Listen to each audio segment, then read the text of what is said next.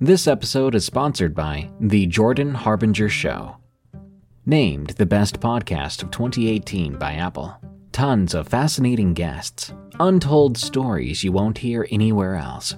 Expand your wisdom and discover other perspectives that you've never considered before with The Jordan Harbinger Show. Join Jordan as he interviews high profile people as well as intriguing personalities. Each episode features a discussion that might just take you anywhere. I recommend episode 970, where Jordan and guest Annie Jacobson talk nuclear annihilation. How likely is it? How scared should you be? And what comes after? There's also episode 886 with David Farina, which delves into the wacky world of flat earthers. These episodes are great starting points, but you're sure to find deep, interesting, and thought provoking topics throughout Jordan's catalog. Turn off the music and turn up the wisdom with The Jordan Harbinger Show. We really enjoy this show and we think you will as well. There's just so much here. Check out jordanharbinger.com slash start for some episode recommendations or search for The Jordan Harbinger Show. That's H A R B as in boy, I N as in Nancy, G E R. Experiencing the supernatural means encountering mysterious things beyond our usual understanding of the world. This includes ghosts, UFO sightings, and other strange events that don't fit scientific explanations. People from different cultures have talked about these experiences for a long time. Some of my listeners have been fortunate enough, or unfortunate, to have an experience with the unexplained. Today, I'm going to share a few of their stories with you.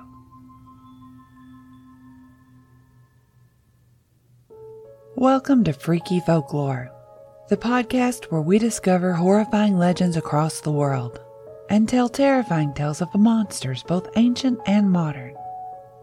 Enjoy today's short folklore flash. This show is part of the EerieCast Podcast Network. Find more terrifying tales at EerieCast.com, such as Destination Terror. You can listen to a new episode every week as I take you to horrifying destinations both real and mythical. Be sure to follow us on Spotify or your favorite podcasting service. You can leave an honest review on iTunes too. The more we get, the more we grow, and hopefully the more monsters we can explore. Our first story is from Eva in Little Rock, Arkansas, who had more than one experience with the supernatural. I own a home in Little Rock, Arkansas. It was built in the late 1980s, early 90s, so it's not an old home. It's an unassuming two story brick neo federalist style on a cul de sac. It's built over and adjacent to the Potter's Field for the former Arkansas Lunatic Asylum. I lived there from 2016 to 2023. In that time, my family, as well as a neighbor, had numerous unexplained experiences. I knew nothing about the history of the area when I moved in. My first experience happened within the first month. My mom was staying with me. I was at the sink in the kitchen before work in the early morning. My mom took the dogs out for a quick walk. I heard a blood curdling shriek. It was my mom. I know my mom's voice. I ran out the front door, but no one was there. I ran to the back, and my mom was across the drive in the empty field with the dogs. She hadn't screamed. She hadn't heard a scream. I believe it was about a year later when I was sitting at the kitchen counter, working on my laptop. I heard a thump and looked up. A bottle of spray cleaner that was flush against the wall on the counter was now sitting upright in the center of the kitchen floor. I picked it up and put it back. At some point, I got up and went to the adjacent bathroom. I heard another thump. When I finished and returned to the kitchen, the cleaner was sitting upright in the center of the floor again. Sometime after my son was born, 2017, so this had to be about 2020. I came home from work before he came home from the babysitter, the neighbor down the block, Carrie. This is relevant, I promise. My mom had left to go pick him up. I went to use the downstairs half bath. When I was washing my hands, I heard the sweetest little voice say, Mommy, I'm here.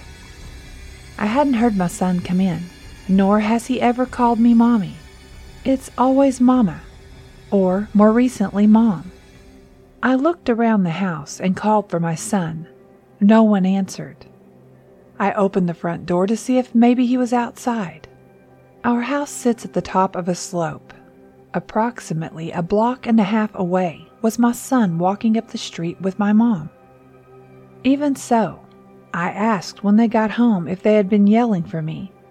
He hadn't.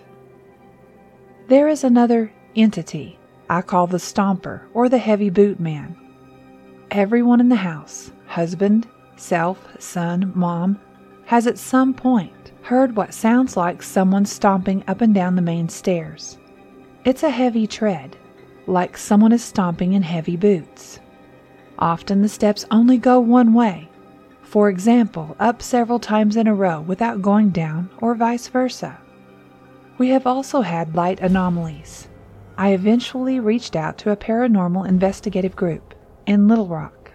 Two of the members work in journalism.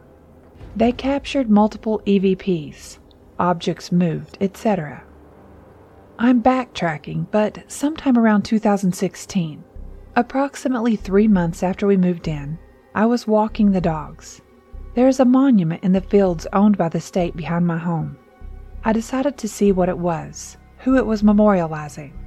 It's for the residents of the Arkansas Lunatic Asylum that were buried there from its establishment in the late 1800s to the early 1960s. There are visibly sunken areas, and some have stone markers with a number. When the reporters, who are also part of the paranormal investigation, looked into it further at the state archives, they found approximately 5,000 people were buried behind and under my cul de sac.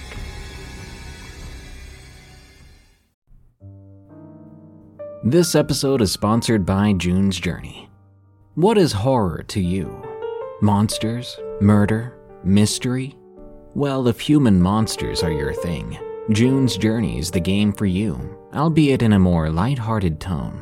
June's Journey is a hidden object game with a thrilling murder mystery set in the roaring 20s. You play as June on the hunt for your sister's murderer Discover clues through exciting hidden object scenes with beautiful and atmospheric illustrations and music.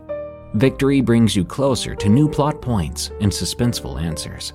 When not hunting for clues, you can customize your own luxurious estate island with gardens, buildings, and decor.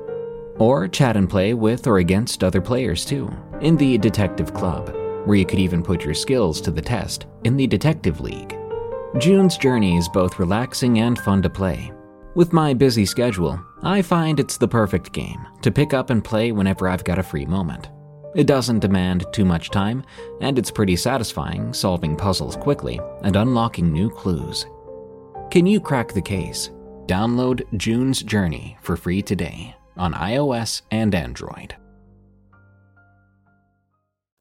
The next story is from Frank, an Army veteran. I had always thought that Bigfoot was just a legend until I saw the Tsul'kalu. I'm a northerner, and it was my first time ever to South Carolina, where my encounter was. My encounter was when I was in Army Basic Combat Training at Fort Jackson in South Carolina from June 2020 to mid August 2020. It was my first time over a thousand miles away from my family alone, with people that I've never met in my life until that point. I was the only person there from Minnesota.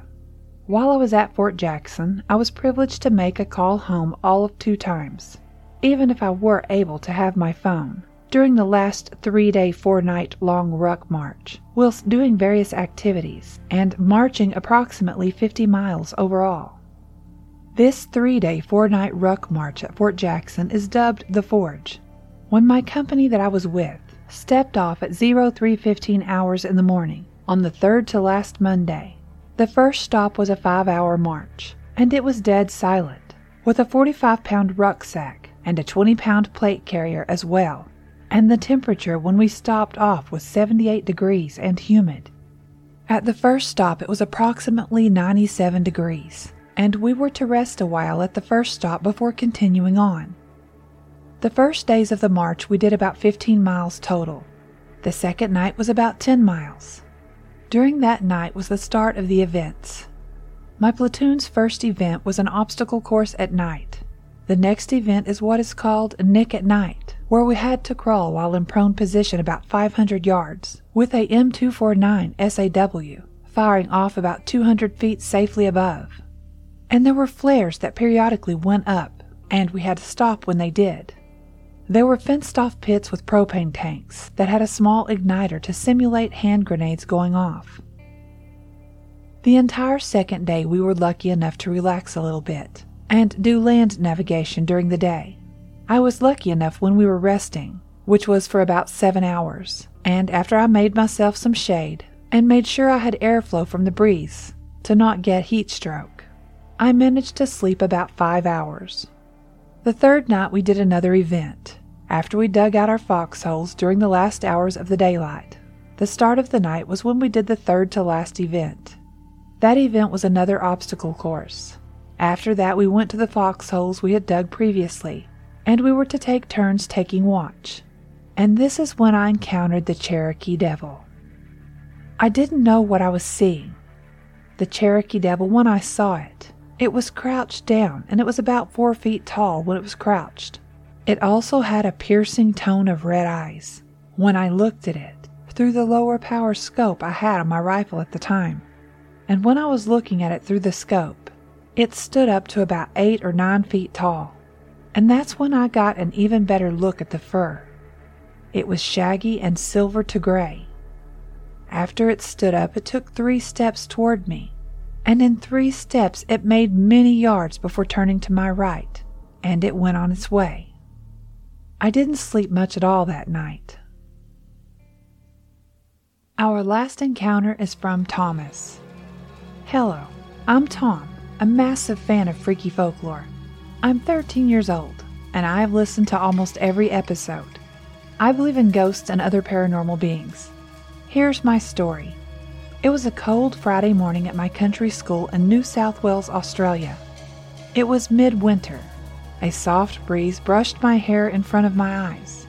My best friend Oscar walked next to me, his bag slung over one shoulder. His curly hair was long, and we laughed at a joke he had cracked on the bus. As we walked briskly into the 19th century library to put our bags in the wet area, a noise interrupted us. A book had fallen off the shelf and landed on the floor. Its pages were creased and worn.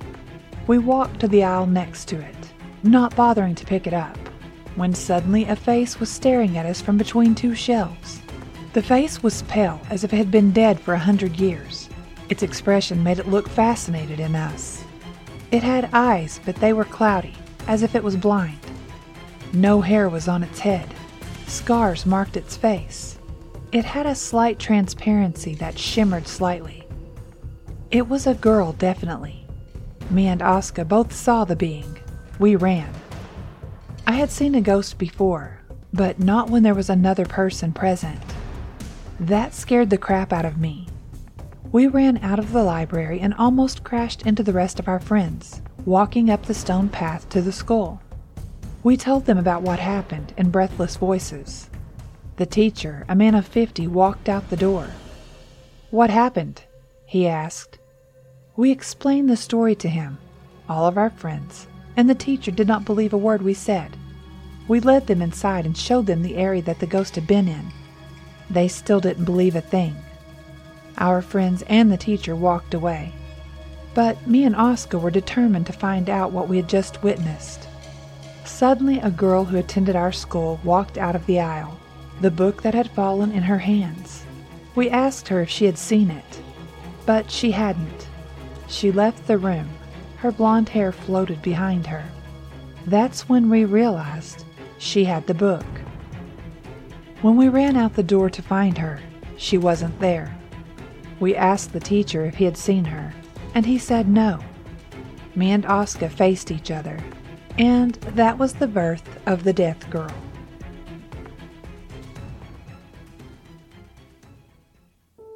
Thank you for listening to Freaky Folklore. the podcast about mankind's horrifying legends and myths. Don't forget to follow Freaky Folklore on Spotify and iTunes. If you can, leave the show an honest review on iTunes to help us grow. Freaky Folklore is part of the EerieCast Podcast Network, the home for listeners who love to feel scared. Go to EerieCast.com to find other terrifying podcasts, such as Destination Terror, hosted by me, Carman Carrion. Until next time, stay safe out there, because this world is a strange one. Hey, Drew Scott here, and I'm Jonathan Scott, reminding you that life's better with a home policy from American Family Insurance. They can help you get just the right protection at just the right price and help you save when you bundle home and auto. Kind of like Goldilocks and the Three Bears. It'll be just right for you. We love a custom build. American Family Insurance. Insure carefully, dream fearlessly. Get a quote and find an agent at amfam.com. Products not available in every state. Visit amfam.com to learn how discounts may apply to you. American Family Mutual Insurance Company SI and its operating company 6000 American Parkway, Madison, Wisconsin.